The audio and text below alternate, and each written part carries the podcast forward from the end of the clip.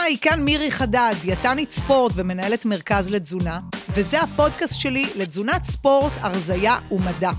אני הולכת לנפץ לכם הרבה מיתוסים ובולשיט שאתם קוראים או רואים ברשת, ולתת לכם את המידע המקצועי והמדעי אשר ישפר לכם את התזונה ואת איכות החיים שלכם. אז אם אנחנו לא מדברים על ספורטאי תחרותי, אני לא הייתי יוצא מכאן עם המלצה שבני נוער צריכים לצרוך תוסף קריאטין כשהם מתאמנים. אפשר להגיע לתוצאות טובות על ידי אימון מתאים, והאימון הוא מאוד מאוד חשוב. היי לכולם וברוכים הבאים לפודקאסט מה אוכלים, פרק ארבעים ושש יוצא לדרך, והיום יש לנו פרק מיוחד. היום אני בעצם מארחת אה, חבר יקר וקולגה, גיא שלמון, שכולכם מכירים. אז גיא הוא דיאטן קליני וספורט, איש חינוך גופני ופיזיולוג מאמץ, מרצה בחוג למדעי התזונה במכללה האקדמית תל חי, ורכז קורס, קורסי הכשרת מאמנים במרכז יובל, המרכז להסמכות בספורט ובתנועה. גיא, מה העניינים? בוקר טוב מירי, מה שלומך? בוקר אור, מצוין, מצוין, מצוין. תודה על, על השיח ככה, על הבוקר. כן, כן, נהדר. אז הסיבה שהזמנתי אותך לפודקאסט, באמת יצא שגם אני וגם אתה קיבלנו המון המון פניות, קודם כל מהקולגות שלנו, מדיאטניות שאינן דיאטניות ספורט, ומקבלות הרבה שאלות סביב נושא של תזונה תוספים לבני נוער בחדר הכושר, ולא יודעות האם להמליץ, מתי, כמה, למה.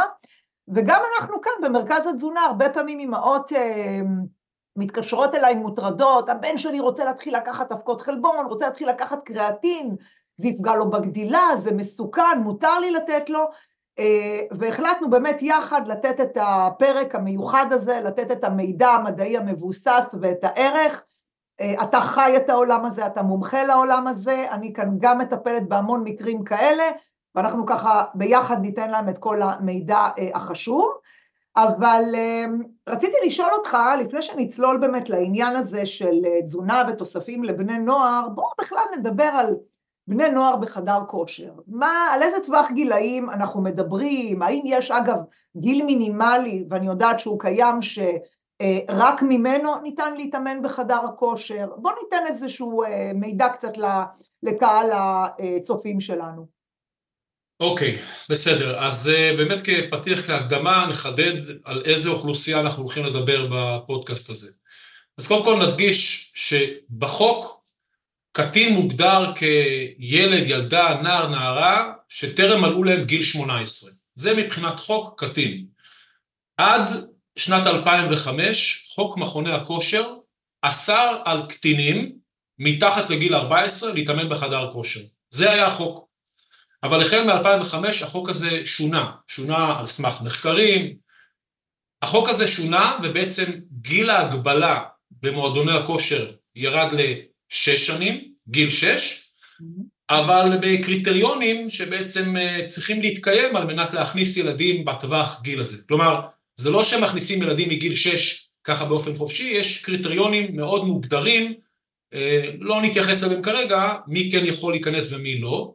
בפועל, מירי, אם מסתכלים על מה קורה בשטח, למרות שהחוק מתיר כניסה מגיל שש בקריטריונים מסוימים, עדיין מועדוני כושר לא מעטים, מגבילים כניסה של בני נוער עד גיל ארבע עשרה.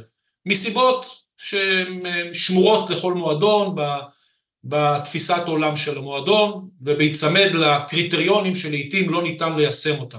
בשורה התחתונה, על מי אנחנו הולכים לדבר היום?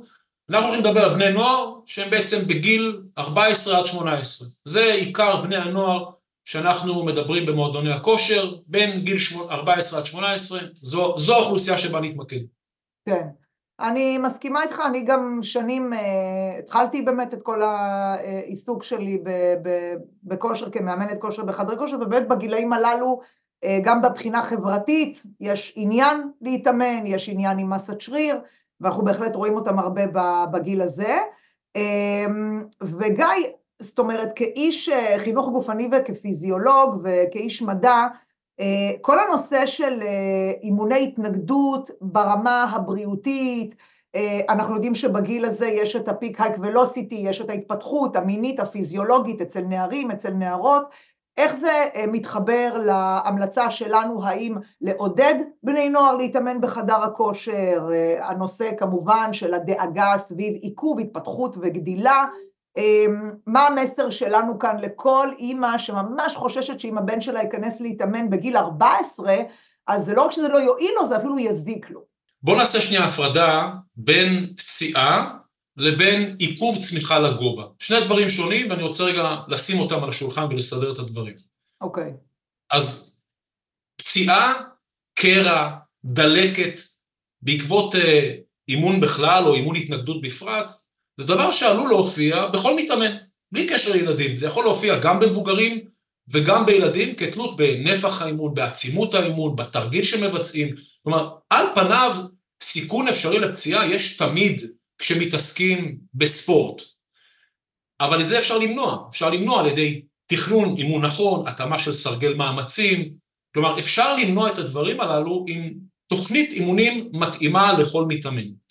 בכל מה שקשור לצמיחה לגובה, שזה רלוונטי לבני נוער, ילדים, אז בעבר באמת בלטה טענה שאימוני התנגדות בקרב ילדים ובני נוער פוגעים בצמיחה לגובה. זאת הייתה הטענה. אבל הטענה הזו, בזכות מחקרים, התבררה כלא נכונה. כלומר, חשוב להדגיש, יש, יש כל מיני סיבות לפגיעה בצמיחה לגובה. יכול להיות תת-תזונה, כן? תת-תזונה יכולה להוביל, להוביל לפגיעה בצמיחה לגובה. מחסור בהפרשת הורמון גדילה, ג'י אייץ', growth hormone, אבל אימוני התנגדות, וזה צריך לומר, לא נצפו כגורם שמפריע להתפתחות. חשוב להדגיש את זה, כלומר, כל המיתוס הזה, שאימון במשקולות, אימוני התנגדות, יפגעו בצמיחה הפוטנציאלית של בני נוער, היא לא נכונה, ולכן לא צריך למנוע מבני נוער להתאמן בחדר כושר, או לעשות אימוני התנגדות, אלא רק להתאים את תוכנית האימון, כפי שאמרתי, על מנת למנוע פציעות, דלקות וכדומה. אבל מירי, נהפוך הוא, בואי, בואי דווקא נאמר, שיש לראות, ביתרונות ובתועלת של אימוני התנגדות בקרב בני נוער, ולא לחפש חסרונות שרובם אינם נכונים, כמו המיתוס הזה. למשל, בני נוער עשויים לשפר את כוח השרירים שלהם בעקבות אימוני התנגדות. בני נוער יכולים לשפר את צפיפות מסת העצם שלהם באימוני התנגדות. כלומר, אפשר למצוא הרבה תועלות, ואפשר גם להוסיף עוד הרבה יתרונות אחרים, שאימוני התנגדות תורמים לבריאות האדם. המסר שלנו זה שצריך לשים בצד את המיתוס הלא נכון, שאימוני התנגדות פוגעים בגובה, צריך להסתכל על היתרונות של אימוני התנגדות בקרב בני נוער, ולעודד אותם להתאמן, וזה צריך להיות מסר חיובי, ולא מסר שלילי, חד משמעי. מסכימה איתך לחלוטין, זה כבר, כל מי שמעודכן כבר יודע, והמטרה שלנו באמת הייתה לחזק עוד יותר את העניין הזה, כי עד היום גיא אני שומעת ומקבלת, כמו אגב, המון דברים בתזונה ש, שאנחנו יודעים שהפרחנו בשנים האחרונות, יש שם עדיין את החשש הזה, ואני אגיד שבגלל שגם היום לצערנו הרב שיעורי ההשמנה בעלייה, אין פלטו, הם בעלייה, וגם שיעורי השמנת ילדים בעלייה, והיום יש, המגפה החש, החדשה היא יושבנות, כנ"ל גם בבני נוער, אני מסכימה איתך, כמה שיותר לעודד בני נוער לתנועה, לפעילות, לאימון, וכאן מסר קטן לאותן אימהות וגם לא, לאותם בני נוער, אם כבר אתם עושים את זה, בבקשה תעשו את זה נכון ותעשו את זה מקצועי. אם אימא מוטרדת, אז תוודאי פשוט שהמאמן שמאמן את הילד שלך, הוא מאמן מקצועי, מוסמך, מעבר להסמכה, הסמכה שלו כמאמן כושר, יש הסמכה גם לנושא הזה של אימון קטינים, ויש ידע שצריך לצבור, אז פשוט רק להיות מקצועיים במה שעושים, זה מה שחשוב, אז תודה על, ה, על, ה, על התובנה הזו גיא, ובואו ניכנס רגע למטרות של בני נוער סך הכל מגיעים להתאמן, הם רוצים כמובן מסת שריר, חלקם רוצים כושר גופני, פעילות אירובית, זו גם מסגרת טובה, זה מה שנקרא חוג טוב, זה good time לבני נוער, ואני רוצה להיכנס איתך קצת לנושא של התזונתי, יש תוספים, שאנחנו קוראים להם בעצם pre-workout supplements, יש משפחה שלמה סביב הנושא, ובאמת לא, לא מכירים את התוספים הללו לעומק מבחינה מקצועית, מה הם אותם תוספים של פרה-וורקאוט, איזה רכיבים הם מכילים, מתי כדאי להשתמש אה, בפרה-וורקאוט, יש סיכון, וגם הנושא הנורא חשוב, גיא, של, אתה יודע, כל הזמן מצלמים לי צילומי מסך, מאמנים, מאמנות, אה, לקוחות, מה את אומרת מירי, הפקת חלבון הזו טובה, הקריאטין הזה טוב, אז איך באמת אפשר לדעת אם התוסף שרכשתי הוא תוסף אה, אה, טוב, אה, חוקי, ואני יכולה להשתמש בו? אוקיי. אז את הזכרת בשאלתך שלושה מוצרים נקרא לזה, pre-workout, הזכרת קריאטין והזכרת הפקות חלבון. בוא נעשה הפרדה ונדבר על כל אחד בנפרד. Okay. בוא נתחיל באמת עם הקבוצה הגדולה והמוכרת והנמכרת במועדוני הכושר, זה ה-pre-workout. אז בואו קצת נדבר על הקבוצה הזו, מה היא, מה היא מכילה, האם היא אפקטיבית, האם יש בה סיכון, האם היא מתאימה לבני נוער. זה, זו... זו, כפי שזה, זו כבר שאלה גדולה. שאלה גדולה. כן, זו כבר שאלה גדולה, ננסה בזמן שיש לנו ביחד, להוציא את המאזינים שלנו, את הצופים עם תובנות בהקשר הזה. אז קודם כל, בוא נגדיר. בוא נגדיר מה זה pre-workout supplement, תרגום לעברית תוספי קדם אימון. בעצם תוספים שמטרתם להיות תוספים שנלקחים לפני האימון, על מנת לעורר, לספק אנרגיה, so called לכאורה, לשפר את הביצוע בתוך האימון, זו מטרת התוסף. יש הבדל בין התוספים, יש הרבה מאוד חברות, הרבה מאוד מותגים, והרבה מאוד מוצרי pre-workout, אי אפשר להגיד שכל המוצרים זהים, אבל אפשר למצוא מכנה משותף בין רוב המוצרים, שזה בעצם ארבעה רכיבים שמהווים שלד, בין מוצר למוצר, רוב המוצרים של הפרי-וורקאוט יכילו את ארבעה מרכיבים, מיד אני אציין מהם, וההבדל בין מוצר אחד למוצר אחר יהיה או בכמות, כלומר במינון של כל רכיב, ובתוספת של רכיבים נוספים, אם זה יכול להיות ויטמינים, מינרלים, חומרים פעילים מהצומח וכדומה. מי, מי הם הארבעה מרכיבים אה, שקיימים כמעט בכל פרי-וורקאוט?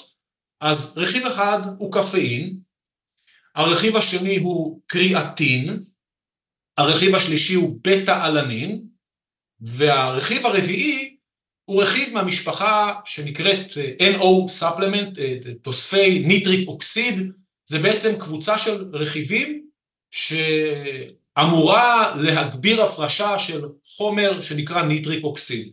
אחד הרכיבים בקבוצה הזו זה ארג'ינין, זו חומצה אמינית. אז או ארג'ינין, או ציטרולין, נותנים אותם בעצם כרכיב בקבוצה הזו. אז אם אני בעצם מסכם שנייה רגע את הארבעה רכיבים הדומיננטיים, שקיימים כמעט בכל תוספי הפרי-וורקאוט, זה קפאין, קריאטין, בטא-אלנין, וארג'נין או ציטרולין. עכשיו לרכיבים הללו מוסיפים עוד כל מיני רכיבים שונים, כדי לבדל מוצר אחד ממוצר אחר. ועולה פה, עולות פה בעצם שתי שאלות, האחת, האם המוצר הוא אפקטיבי, והאם במוצר קיים סיכון. עכשיו, זו נקודה חשובה, שכדי לתת לה תשובה מדויקת, צריך לעשות הבדלה בין מוצרים שנמכרים בארץ, לבין מוצרים שנמכרים בחול. ברגע שמבינים את ההבדלה הזו, אפשר גם לענות על שאלת האפקטיביות והסיכון. אז אני אתן רגע רקע, על מה ההבדל בין מוצרים שנמכרים בארץ, לבין מוצרים שנמכרים בחו"ל. בארץ יש את משרד הבריאות, יש ועדה רגולטורית, שבעצם מחליטה וקובעת ליצרנים ויבואנים, איזה מוצר ניתן למכור בישראל, איזה רכיבים יכולים להיות בתוך הפורמולה, כי pre-workout supplement זו פורמולה, זה מספר רכיבים ביחד, אז yeah. איזה רכיבים יכולים להיות, מותרים להיות בפורמולה, ויתרה מזאת, מה המינון של כל רכיב בתוך הפורמולה. כלומר, אם אני יצרן או יבואן של תוספי pre-workout, ואני יבואן רשמי במדינת ישראל, אני צריך בעצם להראות אנליזה של מוצר, כדי לקבל אישור למכור את המוצר הזה בארץ. אז יבואנים רשמיים במדינת ישראל, כפופים לרגולציה של משרד הבריאות. למה אני מדגיש את זה? כי הרגולציה במדינת ישראל, לטוב או לרע, כל אחד יכול להסתכל על זה אחרת, היא רגולציה מחמירה ביחס למקומות אחרים בעולם. אני אתן לך רק כדוגמה, למשל ניקח את רכיב הקפאין. הוועדה הרגולטורית במדינת ישראל החליטה שמינון הקפאין פר מנת הגשה, בין אם זה בכמוסה או בין אם זה בהפקה פורמולת פרי-וורקאוט. המינון המקסימלי המותר הוא מאתיים מיליגרמים. בחול, על המדף, או דרך רכישה באתרי אינטרנט, את יכולה למצוא תוספי פרי-וורקאוט עם מינון גבוה יותר. מינון שמגיע ל-שלוש מאות, ארבע מאות, ואני גם ראיתי מוצר שמכיל ארבע מאות ועשרים מיליגרם קפאין למנת הגשה של פרי-וורקאוט. אז את מבינה את ההבדלים. בהחלט. אני אתן דוגמה נוספת, בטא-אלנין. בטא-אלנין הוא יחסית שחקן שנכנס בשלב קצת יותר מאוחר, בהתחלה תוספי הפרי-וורקאוט לא הכינו אותו, אבל בחמש, עשר שנים האחרונות הוא נכנס גם כן לתוך הפורמולות, והפך להיות אחד מארבעת השחקנים. בטא-אלנין, כפי שהוחלט ברגולציה של מדינת ישראל, ועוד מעט אני אסביר גם למה, זה שכמות בטא-אלנין למנת הגשה, כלומר לסקופ, למנה אחת שאת אה, אה, שמה על ידי כף מדידה, זה חמש מאות מיליגרם למנה. למנה, כשבעצם משרד הבריאות מגביל את צריכת הבטא-אלנין למינון יומי עד אלף וחמש מאות מיליגרם. כלומר, את יכולה לקחת עד שלוש מנות ביום, כשבמנה אחת יש חמש מאות מיליגרם, ושלוש מנות יביא אותך לכל היותר ל-אלף וחמש מאות מיליגרם ביום. זו בעצם תקרת ההמלצה. את מסתכלת על מוצרים בחול, את רואה שבמנת הגשה, במוצר אחד, את יכולה להגיע לכמות בטא-אלנין פי שניים, שלושה ואפילו ארבעה יותר. כלומר, הכמות היא הרבה יותר גבוהה. זה בעצם יוצר את ההבדלים בין מה שקורה בארץ ובין מה שקורה בחול, כי אז לעלות, לענות על השאלה האם פרי-וורקאוט הוא אפקטיבי, או והאם יש בו סיכון, זה בדיוק תלוי איפה קניתי את המוצר. אם אני קונה את המוצר בחול, זאת אומרת מה זה בחול? נסעתי לחול, קניתי שם, הבאתי לארץ, או בדרך הפשוטה שרבים עושים, נכנסים לאתרי אינטרנט ומזמינים מוצרים בחול. זה המקום להדגיש למאזינים. הוא פופולרי העניין הזה לצערנו, כדי לחסוך כסף, גיא, בוא נגיד את זה, רוצים לחסוך כסף. את צודקת מירי, אבל זה גם המקום לומר לצופים ומאזינים, בטח להורים אולי שמקשיבים לנו, אני מבין את עניין הכסף והזמינות והמגוון והמבחר הגדול שיש לנו דרך האינטרנט באתרים מחול, אבל כשאנחנו רוכשים מוצר כזה באינטרנט מאיזשהו אתר בחול, אנחנו לא כל כך יודעים מי ה, במרכאות אמא ואבא של המוצר. כלומר, אין לנו איזה גוף שמפקח על בטיחות המוצר, כי מוצרים כאלה, אם אין להם יבואן רשמי במדינת ישראל, הם לא עוברים תחת הרגולציה של משרד הבריאות. ואז מאוד יכול להיות שאני נער, או אפילו הורה של נער, שרוכש מוצר, ואני לא מבין גדול, לא מכיר את הרכיבים, לא מכיר את הרגולציה, לא יודע מה טוב ומה לא טוב, רוכש את המוצר, ואני עלול למצוא בעצם רכיבים שאין עליהם פיקוח, וזו הבעיה הגדולה. ומכאן אני בעצם רוצה לדבר על הסיכון האפשרי, כי זו נקודה מאוד קריטית. אם אני קונה מוצר שהוא לא תחת יבואן רשמי, ואין עליו רגולציה, ואני קונה את המוצר הזה דרך אתר בחול, אני חלילה לא רוצה לעשות הכללה ולומר שכל המוצרים בחול מסוכנים, זה ממש לא. אבל בין המוצרים שאני רוכש, עלולים להיות גם מוצרים שיש בהם סיכון. ואני אגיד מה הסיכון האפשרי. אז סיכון אחד הוא זיהום של חומרים אסורים. זיהום במרכאות, כי לא מדובר עכשיו באיזה וירוס או חיידק, אנחנו מדברים בהימצאות של חומרים אסורים שלא מוגדרים כתוספי תזונה. אני יכול לתת דוגמה, לפני כמה שנים אני ראיתי מוצר שמסתובב במועדוני הכושר, מוצר שלא היה לו יבואן רשמי, אבל הגיע דרך אתר אינטרנט ובעצם... פיראטי, כן.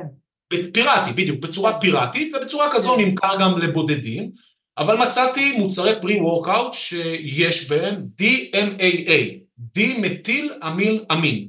המוצר, הרכיב הזה, די אם איי איי, לא מוגדר כתוסף תזונה, הוא אסור לשימוש, הוא, הוא סטימולנט, הוא ממריץ, אבל גם נקשרו לו מקרים של מוות ודום לב.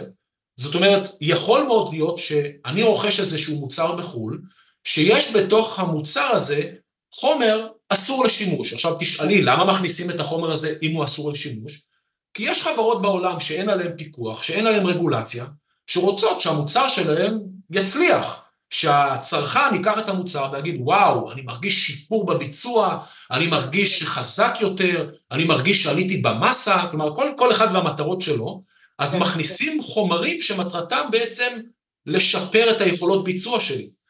כמובן שבמדינת ישראל חומרים כאלו אסורים לשימוש, אז אם אני רוכש מוצר מיבואן רשמי, קרוב לוודאי שזה לא יהיה, כי יש לזה פיקוח. אבל אם קניתי מוצר בחול, ואני לא יודע לקרוא בין השורות מה יש במוצר, זוהי בעיה.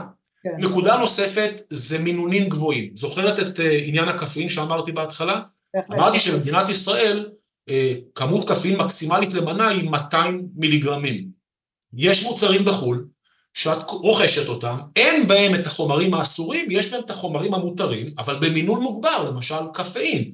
אני, אני יכול למצוא מוצרי פרי-וורקאוט עם ארבע מאות ועשרים מיליגרם כפי שהגדרתי, ואנחנו יודעים שעודף בצריכת קפאין הוא לא מומלץ, בטח בקרב בני נוער, יכול להביא לעלייה בדופק, טכיקרדיה, שינויים בלחץ הדם, לרוב עלייה בלחץ הדם, סחרחורות, כאבי ראש, יש בזה גם סיכון ממשי, צורכים אוברדוז, כלומר, מינון רכיב, מינון טבעי, רכיב טבעי, סליחה, מותר לשימוש, אבל במינון שאינו מותר לשימוש. כן. הזכרת, הזכרתי את בית העלנין, גם הוא אחד מהשחקנים בתוך הפורמולה, אז במינונים כפי שמגדיר משרד הבריאות עד חמש מאות מיליגרם למנת הגשה, אין עם זה בעיה, אבל את עשויה למצוא מוצרים בחול עם בית העלנין בכמות הרבה יותר גבוהה, ואנחנו יודעים שצריכה, צריכה מוגזמת של בית העלנין במנת הגשה שעוברת את ה-אלף וחמש מאות מיליגרם, יכולה להופיע תופעה שנקראת פרסטיזיה.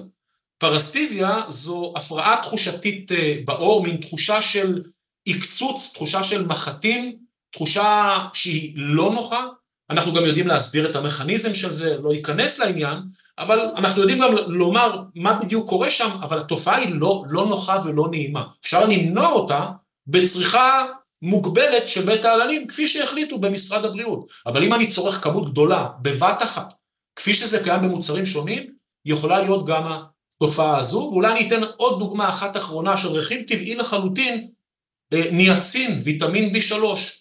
אני משוכנע שכל מי שיקנה מוצר ויראה ברשימת הרכיבים את השם ניאצין, שזה ויטמין בי שלוש, יגיד לעצמו, הנה פנטסטי, הנה זה ויטמין, זה בריא, אבל שימי לב טריק קטן, אם נותנים את הניאצין, שזה רכיב טבעי וזה ויטמין חשוב, במינון גבוה, שבדרך כלל עובר את ה-שלושים או ארבעים מיליגרם למנת הגשה, מופיעה תופעה שנקראת פלאשינג. פלאשינג זה תחושת בעירה, זה תחושה של חום והקצוצים, דומה לבית העלנין, על פני האור, אבל זה מכניזם אחר לגמרי. גם זו תופעת לוואי של צריכת מינון, כן, שמייצאים במינון גבוה. כלומר, מה שאני מנסה להראות, זה שאם אני רוכש מוצר שאני לא יודע אם יש עליו פיקוח, והוא לא תחת יבואן רשמי, ואין עליו רגולציה של גוף בריאות, של משרד בריאות, אני עלול להיחשף א', לחומרים אסורים שנמצאים בתוך הפורמולה, אני עלול להיחשף לחומרים טבעיים, שכן מותרים לשימוש, אבל במינונים מוגברים שאינם מותרים לשימוש. וזוהי בעצם ה... נקודה שחשוב לזכור אותה. אז אם אני מסכם את זה ואני עונה על שאלתך, אז את מכירה את המשפט, את בטח מכירה את המשפט, אני אומר את זה עבור המאזינים שלנו והצופים שלנו, המשפט, אם זה עובד ואפקטיבי, אז זה עלול להזיק. מצד שני, נסתכל על זה הפוך. אם זה בטוח ולא מזיק, קרוב לבדך שהמוצר לא אפקטיבי. כלומר, צורכים מינונים קטנים של רכיבים לא פעילים, אז מכאן, בגדול, אני יכול לומר בצורה פשטנית, לבני נוער לא הייתי ממליץ על מוצרי הפרי-וורקאוט, או שהם לא אפקטיביים, כי המינונים מאוד נמוכים, או שהם כרוכים באיזושהי תופעת לוואי, ובהחלט אפשר להשיג את התוצאות שמחפשים, ואפשר לייצר אימון מאוד יעיל עם תזונה, אני הייתי מאוד נזהר, בטח אם אין לי רקע ואני לא יודע להבדיל בין מוצר טוב למוצר רע, בין מוצר מסוכן למוצר בטוח, אני הייתי מציע לפחות עם בני נוער, לשים את קבוצת המוצרים הזו בצד. יפה גיא, תודה רבה. שאלה שעולה לי, שלדעתי תעניין גם את הקהילה המקצועית שמאזינה לנו, וגם את ההורים ואת הנערים, נערות, יבואן מורשה, תוספים שאנחנו באמת ממליצים עליהם כאנשי מקצוע לרכוש מיבואן מורשה. טיפ למי שצופה בנו, איך אני יודעת שהתוסף שקניתי, כמו שאתה אומר, יש לו אבא ואמא ולא הזמנתי כל מוצר מ-iHerb, איך, איך אפשר לדעת? שאלה טובה. אז קודם כל, יש תווית על אריזת מוצר, מזון או תוסף תזונה, ושם היבואן צריך להיות כתוב. זאת אומרת, פשוט מסתכלים, הופכים את האריזה, מסתכלים על התווית בעברית, כי צריכה להיות תווית בעברית, ושם צריך לחפש, גם אם זה באותיות קטנות או גם אם זה בצד, את היבואן בישראל. עכשיו, במידה ואני רוכש מוצר אה, במקום, באיזושהי חנות, במקום פרטי, ואני לא יודע לקרוא, לא מוצא את זה, פשוט לשאול את המוכר. אני אשאל את המוכר, תגיד, מי היבואן בישראל של המוצר? אם המוכר מגמגם לי ולא יודע לתת תשובות, אני הייתי אומר, כבדהו, חשדהו, חפשו כן. מוצר אחר. תמשיכו הלאה, כן, בדיוק, בדיוק. כן. אני, אוקיי. אני רוצה בהקשר הזה אולי, כי הזכרנו קפאין, ולפני כן. שנמשיך הלאה, איזו מילה אחת על קפאין, כי בעצם הרכיב הדומיננטי, הפעיל ביותר בקבוצת הפרי-וורקאוט, זה קפאין, אוקיי? אפשר לדבר על הרכיבים האחרים, מבחינת מינון ואפקטיביות, אבל אם מסתכלים על הייעוד של פרי-וורקאוט, שזה בעצם לעורר, לשפר ביצוע ספורטיבי בסמיכות ללקיחת המוצר, אז אפשר להגיד שקפאין הוא בעצם הפרי-וורקאוט הכי דומיננטי משמעותי, בהנחה וצורכים אותו במינון האירוגני המתאים. אז אני רוצה לומר מילה על קפאין בהקשר של ילדים, כי יש תמיד שיח סביב העניין, האם צריכת קפאין בקרב ילדים היא בריאה, היא מסוכנת? אז תראי, אם אנחנו נצמדים, בואו נעשה רגע הפרדה בין אה, שיח פיזיולוגי לבין שיח אה, חברתי, תרבותי, יש, יש הבדל, ילדים זה משהו כן. מאוד מאוד רגיש. נכון. ואנחנו מאוד נכון. מאוד מאוד נזהרים עם ילדים, ושמים צ... במרכאות צמר גפן סביב נושא של ילדים, אז כולנו מה שנקרא, נכנסים, מה שנקרא ביחד, אומרים לא, לא, לא, לא, לא. יש, יש בזה צדק, יש בזה צדק. אבל אם אנחנו בוחנים רגע את הראיות המדעיות סביב הנושא הזה, אז אני יכול לספר, פורסמה סקירה שיטתית ב-אלפיים ועשרים, שבחנה את ההשפעה של קפאין בקרב ילדים ובני נוער, והגיעה למסקנה שבעצם מינון קפאין עד שני מיליגרמים וחצי לכל קילוגרם משקל גוף, נמצא כבטוח. כלומר, צריכת קפאין במינונים קטנים נמצאה כבטוחה. זה, זה עדיין לא אומר שבו... בוא נמליץ לכל ילד... כולם לכל... לקחת קפאין. כן, נכון. בוודאי שלא, אבל עד שני מיליגרמים וחצי לכל קילוגרם משקל גוף, זה נמצא כבטוח. איפה בעצם הבעיה? הבעיה היא שמדובר בילדים ובני נוער במשקל גוף קטן, ואז המינון סך הכל הוא בעצם קל מאוד להגיע אליו. קפאין נמצא במשקאות ובמזונות שונים, אז בעצם זה לא רק בתוסף, מספיק שגם צורכים... משקה קולה או איזשהו משקה אנרגיה אחר, או כל מזון משקה שמכין קפאין, אז נחשפים גם לקפאין, ואת זה צריך לקחת בחשבון, וגם צריך את זה לומר, יש הנחיות של משרד הבריאות, כלומר, משרד הבריאות החליט שבכל אריזה, בכל מוצר, צריך להיות רשום על גבי אריזה, יש איזושהי הנחיה שאומרת כך, מוצרים שמכילים קפאין מכל מקור שהוא, כן, מכל מקור, זה יכול להיות צמח גוארנה או אחר, כל מקור שהוא בכמות מעל מאה וחמישים מיליגרם לקילוגרם או לליטר, תלוי אם זה נוזל או מוצק, מעל מאה וחמישים מיליגרם לליטר או לקילוגרם, צריך לסמן על אריזת המוצר כמות קפאין גבוהה, וגם להוסיף את האזהרה, לא מומלץ לנשים בהיריון וילדים עד גיל שתים עשרה. חייב לומר את זה, כי אנחנו פה מדברים על בני נוער, ואני מדגיש את העניין שמשרד הבריאות מחייב את היצרנים להוסיף את האזהרה, מוצרים שיש בהם כמות קפאין גבוהה, לרשום לא מומלץ לאנשים בהיריון, ובמקרה שלנו, לילדים עד גיל שתים עשרה. אז בסיכום, בוודאי שתוספי תזונה שמכילים קפאין, הייתי מציע בהקשר של ילדים ובני נוער, בשלב הזה להרחיק. לשתות קפאין באמצעות קפה וכדומה, זה כבר סיפור אחר, אבל כתוסף תזונה, במסגרת הפרי-וורקאוט, הייתי מציע להיזהר, אנחנו יכולים למצוא יתרונות לצריכת קפאין, וגם זה נמצא בספרות המדעית, אבל יכולים גם למצוא חסרונות, יתרונות זה יכול להיות שיפור בריכוז אצל בני נוער, יכולת אולי למידה יותר מפוקסת, אבל מהצד השני, וגם זה נרשם בסקירה המדעית, הפרעה למחזורי שינה. בדבר הזה יכול להשפיע בעצם על כל שאר היום. לכן הנושא הזה הוא מאוד מאוד רגיש, מאוד זהיר. אני הייתי מעדיף לבחור בזהירות מאשר אני, ה... אני ממש מסכימה איתך כאשת מקצוע. היד לא צריכה להיות קלה להדק, ובוא נאמר שאפשר להמתין גם עם תיסוף קפאין, במידה ובכלל יש רציונל לתסף אותו לגילאים באמת מאוחרים יותר, אני מסכימה איתך.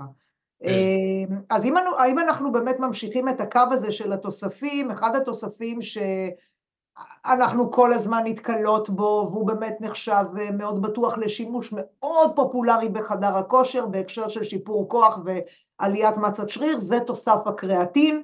הרבה בנוער, בני נוער נחשפים אליו ברשת, מרילסים, מכתבות, מתמונות של שרירנים, וחושבים שהתוסף הזה, גיא, זה הדבר שיוביל אותם למה שהם רוצים, ואז צריך לשכנע את אמא, שתסכים לי באמת לקחת קריאטין, ואז זה מגיע גם אלינו כאנשי מקצוע. אז לטובת מי שלא שמע את הפרקים הקודמים בפודקאסט, שאגב יש פרק בפודקאסט שהסברתי על קריאטין, אבל כן נשמח לשמוע ממך ממש, קודם כל באמת על, עוד פעם על התועלות של התוסף, ובאמת בעיקר, האם אה, כדאי להמליץ לנערים נערות להשתמש אה, בקריאטין?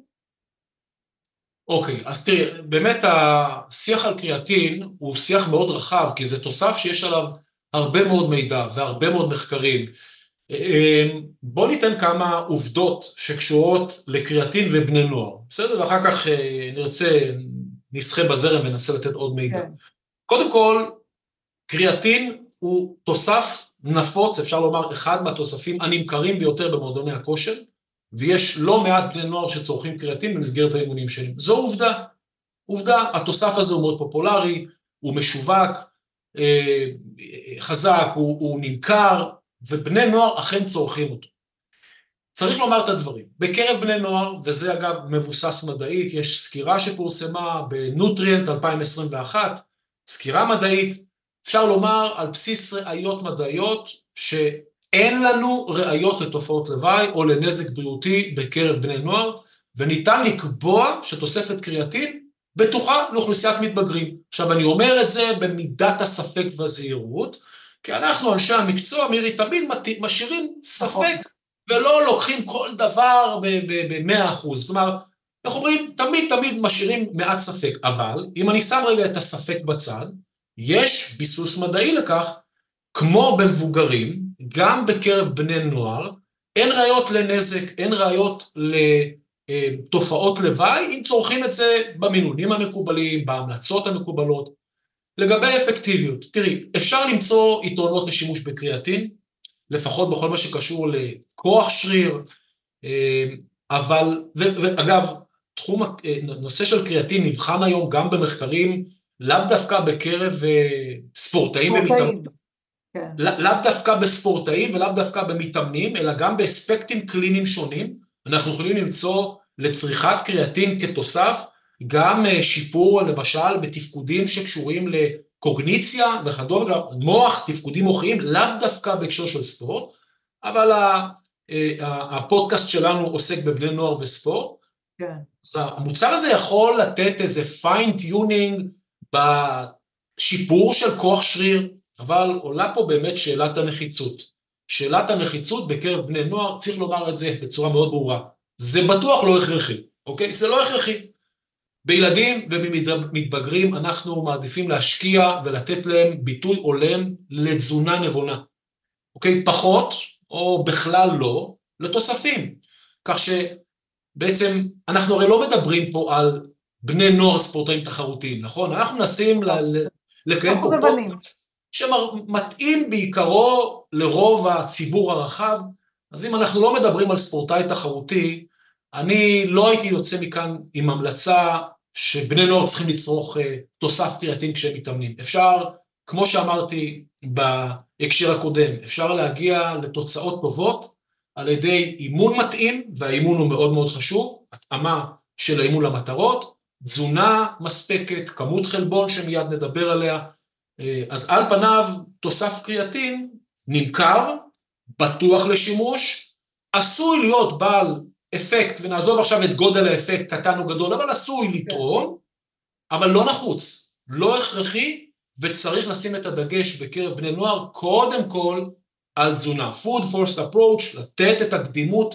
לתזונה על פני תוספים. זאת הגישה היום הרווחת במדע, אחרי באמת המון שנים של פוקוס על תוספים, בואו בכלל נחזיר את הפוקוס על תזונה. מסכימה איתך מאוד, ו- ובאמת לכל מי שכמו שאתה אומר, אמהות ששומעות אותנו דיאטניות, קחו באמת את המסרים הללו לקליניקה, ל- ליום יום, אלו המסרים שלנו, באמת באמת תשתית תזונתית טובה זה העיקר, ובהמשך לתוסף הקריאטין, שכמו שאתה אומרת שהוא מאוד נפוץ, יש את התוסף הנוסף שהוא מאוד מאוד נפוץ, שזה בעצם אבקות החלבון, וכולנו יודעים שחלבון הוא אב מזון חשוב מאוד, במיוחד גם בענף חדר הכושר, בניית מסת שריר, חלבון באופן כללי זה אב מזון שחשוב לגדילה והתפתחות לבני נוער, למתאמנים, לספורטאים, נשים בהיריון, זאת אומרת, זה אב מזון חשוב, והרבה פעמים בני נוער סמוכים ובטוחים שהם חייבים את אבקת החלבון כדי למקסם את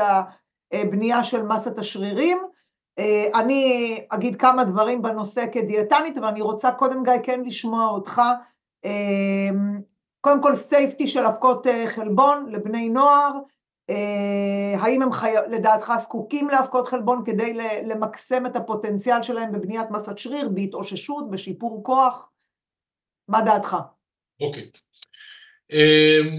תראי, קודם כל, אבקת חלבון זה בעצם מוצר של חלבון מרוכז, שהפיקו אותו מאיזשהו מקור מזון כלשהו, זה יכול להיות מקור מהצומח, ואז אבקת חלבון שמבוססת על חלבון סויה, או חלבון ממקור צמחי אחר, וזה יכול להיות גם ממקור מהחי, כמו חלבון הביצה וחלבון החלב. אני יכול לספר, לא נמכר כאן בארץ, אבל יש אבקות חלבון על בסיס חלבון דגים, ויש אבקות חלבון על בסיס חלבון בשר. זה קיים בעולם, לא נמכר בישראל. במדינת ישראל או בכלל, בכל העולם כולו, אפשר להגיד שאבקות החלבון ממקור צמחי, הם בעיקר אבקות חלבון שהמקור שלהם הוא סויה, יש מקורות נוספים, אבל סויה זה מקור מרכזי, ובעולם החי, אם בעבר אה, ביצה הייתה המקור העיקרי, אז היום חלב הוא המקור העיקרי, ומהחלב אפשר בעצם להפיק שלוש אבקות, או חלבון חלב, שמכיל את כלל חלבוני החלב, רק מבודדים את החלבון משאר המרכיבים האחרים, או חלבון כזעין, או חלבון מי גבינה, כשכזעין ומי גבינה הם חלבונים שנמצאים בתוך חלבון החלב, הרי אפשר לקחת את חלבון החלב, להפריד אותו לחלבונים שונים, לבודד את החלבונים, ובעצם בצורה כזו, לבודד כזעין מתוך חלבון החלב, או את מי הגבינה מחלבון החלב. אז אלה שלוש אבקות שנמכרות בקבוצת חלבוני החלב, כשיש לומר חלבוני מי הגבינה, הם הנמכרים ביותר. בארץ ובעולם, גם בגלל האיכות, גם בגלל המרקם, גם בגלל הטעם, אז חלבוני מי גבינה, ה-whey protein, הם בעצם החלבונים, אבקות החלבון הנמכרות ביותר בעולם, ושוב אני אומר, לצידן יש גם את האבקות האחרות. אז על פניו, אבקת חלבון זה חלבון, זה לא משהו זר, זה מזון לכל דבר, זה מוצר שבעצם מבודדים ממנו את החלבון, ואם שומרים על רגולציה, ושומרים על תווי תקן ועל איכות, אז אפשר גם לקבל מוצר עם חלבון מאוד איכותי, עם פרופיל חומצות אמינו גבוה, עם נוכחות של בי סי איי איי, או באופן ספציפי לאוצין, חומצה אמינית חיונית, בכמות גבוהה, אז אפשר למצוא בהחלט יתרונות בשימוש של אבקת חלבון, אבל המטרה המרכזית בשימוש אבקות חלבון בכלל, לאו דווקא בקרב בני נוער, זה הצורך לתסף בפרופיל, כמות חלבון כדי להגיע לכמות היומית הנדרשת. שאלת אותי, האם בני נוער נדרשים לקחת אבקת חלבון? אז התשובה היא לאו דווקא בני נוער. כלל המתאמנים, אין חובה כזו, ובהרבה מהמקרים זה גם יכול להיות מיותר. כי היום התזונה המערבית יכולה לספק לנו כמות חלבון בצורה טובה ויפה. יש לנו גם מוצרים היום על המדף מועשרים בחלבון. נכון? היום אפשר למצוא הרבה מוצרים שמכילים תכולה יפה של חלבון, עשרים גרם חלבון למנת הגשה, עם אחוז נמוך של שומן, אפילו גם ללא תוספת סוכר, כלומר, יש כבר היום את כל התנאים גם במזון, כפי שאנחנו צורכים במכולת, בחנות, ולא חייבים ללכת לקנות אבקת חלבון. אני לא מוצא, אני לא מוצא, זאת אומרת, בוא נאמר את זה כך, בהנחה והחברה היא חברה טובה, עם מוניטין גבוה ובקרת איכות, כל עוד זה כך, ואין איזה חומרים שזלגו למוצר, ואין איזה זיהום של חומר אחר, אז בהנחה ומדובר בפיקוח ובמוצר איכותי, אני לא מוצא סיכון בצריכה של אבקות חלבון, כל עוד צורכים את זה במידה, וכל עוד מכניסים את זה בתוך התפריט היומי. אבל נדגיש שוב, אין שום בעיה לוותר על אבקות חלבון, ולצרוך את כמות החלבון הנדרשת דרך התזונה שלנו. נכון, נכון, נכון. וכאן אני אגיד גם כדיאטנית, שלצערי הרבה פעמים נסמכים על תוכניות תזונה אונליין, או תוכניות תזונה שלא בנו אנשי מקצוע מעולם הספורט, ויש את הבהלה הזאת סביב החלבון, אז אין צורך להגיע לכמויות חלבון אסטרונומיות, ורק אז אולי נבנה שריר, כמו שאתה אומר, אפשר דרך אוכל רגיל, ואם באמת חסר חלבון, שזה אגב מקרים שאני רואה כדיאטנית עם... היה לנו כאן באמת מקרה של נער מתוק שבאמת התקשה מאוד להגיע לכמות החלבון, כי יש עניין של חוסר תיאבון שם, והוא מתאמן הרבה, אז, אז במקרה כזה שקשה מאוד להגיע ולאכול קלוריות, אז אפשר לשתות קלוריות, ואז אבקת חלבון זה פתרון נהדר, כמו שאתה אומר סייף לחלוטין, אבל מסר כאן לכולם לא באמת להעמיס כמויות חלבון מדי גדולות שלא לצורך, ותמיד שואלים אותי, מירי, אז רגע, קוטג' או אבקת חלבון, מה יותר טוב? אין שום בעיה עם קוטג', זה נפלא קוטג' ו... ותאכלו את זה וזה נפלא.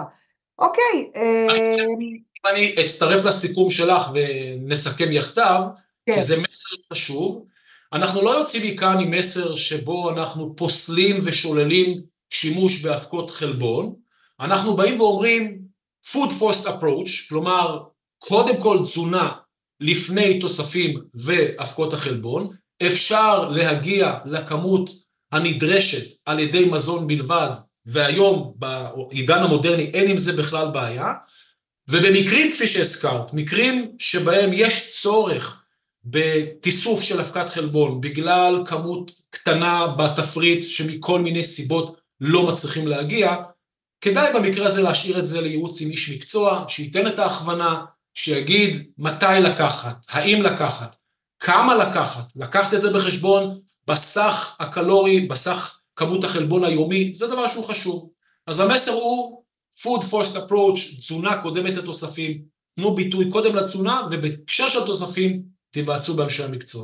מסכימה איתך גיא, ודבר אחרון, אני אנצל את הבמה הזאת, ואני אקיים את השיח הקטן הזה איתך, ממש זהו משהו אחרון לסוף, Uh, הרבה פעמים, uh, הרי אנחנו מכירים את ארבעת הקטגוריות לעיבוד, uh, דרגות עיבוד של מזונות, החל ממזון שהוא uh, מעובד מינימלית, כמעט ואיננו מעובד, שזה הפירות והירקות, ועד למזונות האולטרה מעובדים, שברמה התזונתית אנחנו כאנשי מקצוע נמליץ להפחית את הצריכה שלהם, ואבקות חלבון הם כביכול מזון אולטרה מעובד, כי זיקקנו כמו שאת אומרת החלבון ממקורות השונים, והוספנו לו ויטמינים, מינרלים, והיא אלו תרכובות, אבל uh, כאן אני חושבת שגם אתה תסכים איתי כאיש מקצוע, שיש להבדיל בין אולי ממתק, שנחשב כמזון אולטרה מעובד, לבין אבקת חלבון, שנכון, היא מעובדת, נכון, אין לי אבקת חלבון בטבע, אבל פרופיל חומצות האמיניות הוא גבוה, והערך הביולוגי הגבוה, והתרומה התזונתית של המוצר, כמובן רק במידת הצורך, היא גבוהה.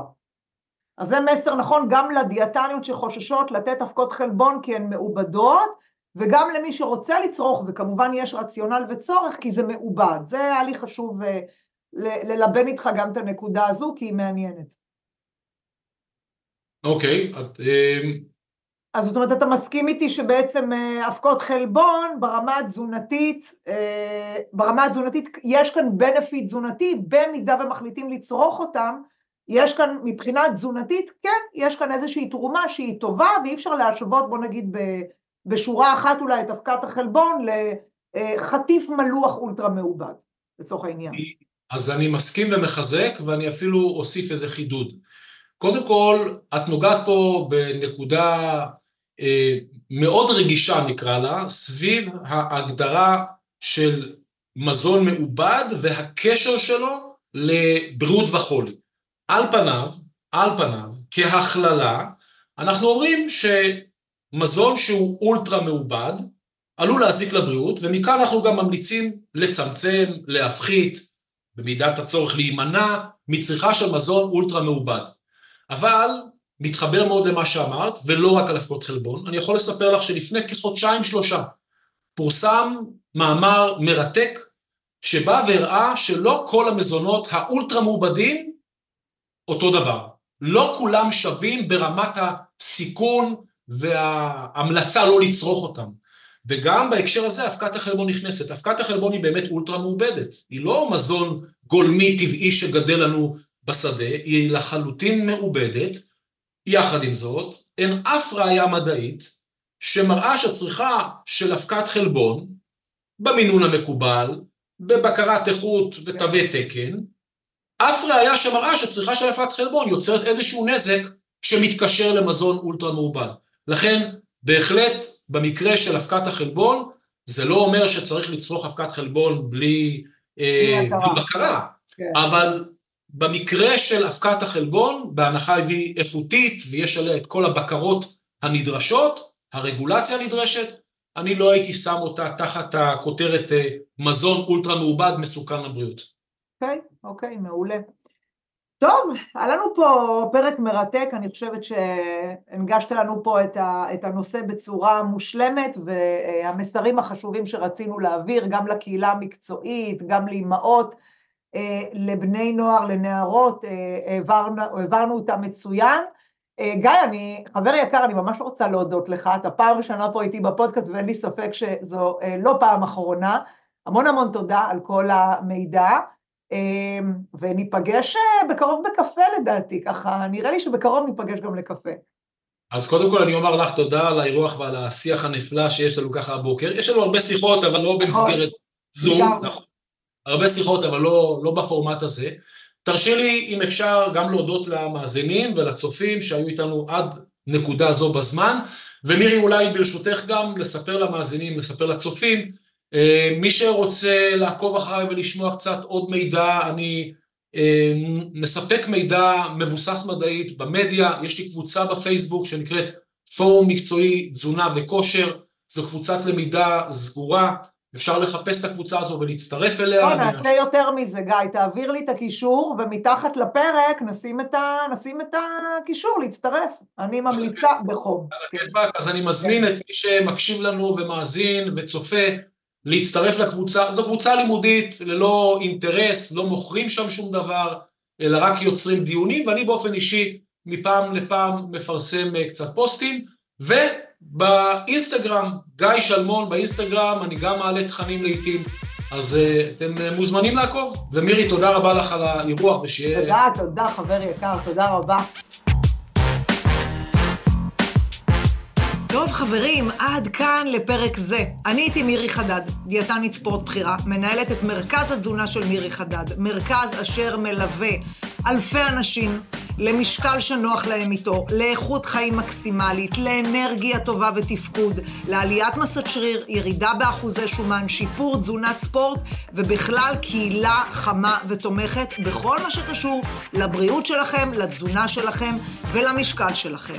אם תרצו להתייעץ איתנו ולהיכנס לתהליכי ליווי, אם בא לכם ללמוד את מאחורי הקלעים של עולם תזונת הספורט, הבריאות ואיך הדבר הזה של דיאטות עובד, אז יש לנו קורסים, יש לנו מסלולי ליווי, יש לנו מועדונים דיגיטליים, ובקרוב מאוד יש לנו אפליקציה, יאי, אני כל כך כך מתרגשת. אז אפשר לרשום אה, הודעה דרך האינסטה, דרך הפייס, דרך האתר, נשמח לעזור בכל שאלה, וכמובן, אם יש תכנים שתרצו שאני אביא לפודקאסט הזה, אני הכי, הכי, הכי אשמח לקבל מכם. אהבתם את הפרק? אל תהיו קמצנים, תשתפו אותו עם אנשים שאתם יודעים שמחפשים גם כמוכם מידע מקצועי וטוב בעולמות התזונה והכושר, ואם תדרגו אותו חמישה כוכבים, מתנה עליי, תשלחו לי צילום מסך שדרגתם את הפרק הזה, ותשלחו לנו למייל, המייל נמצא כאן ממש למטה, ונשלח לכם מתנה שווה למייל. אז תהיו בריאים, ניפגש בפרק הבא. ביי ביי.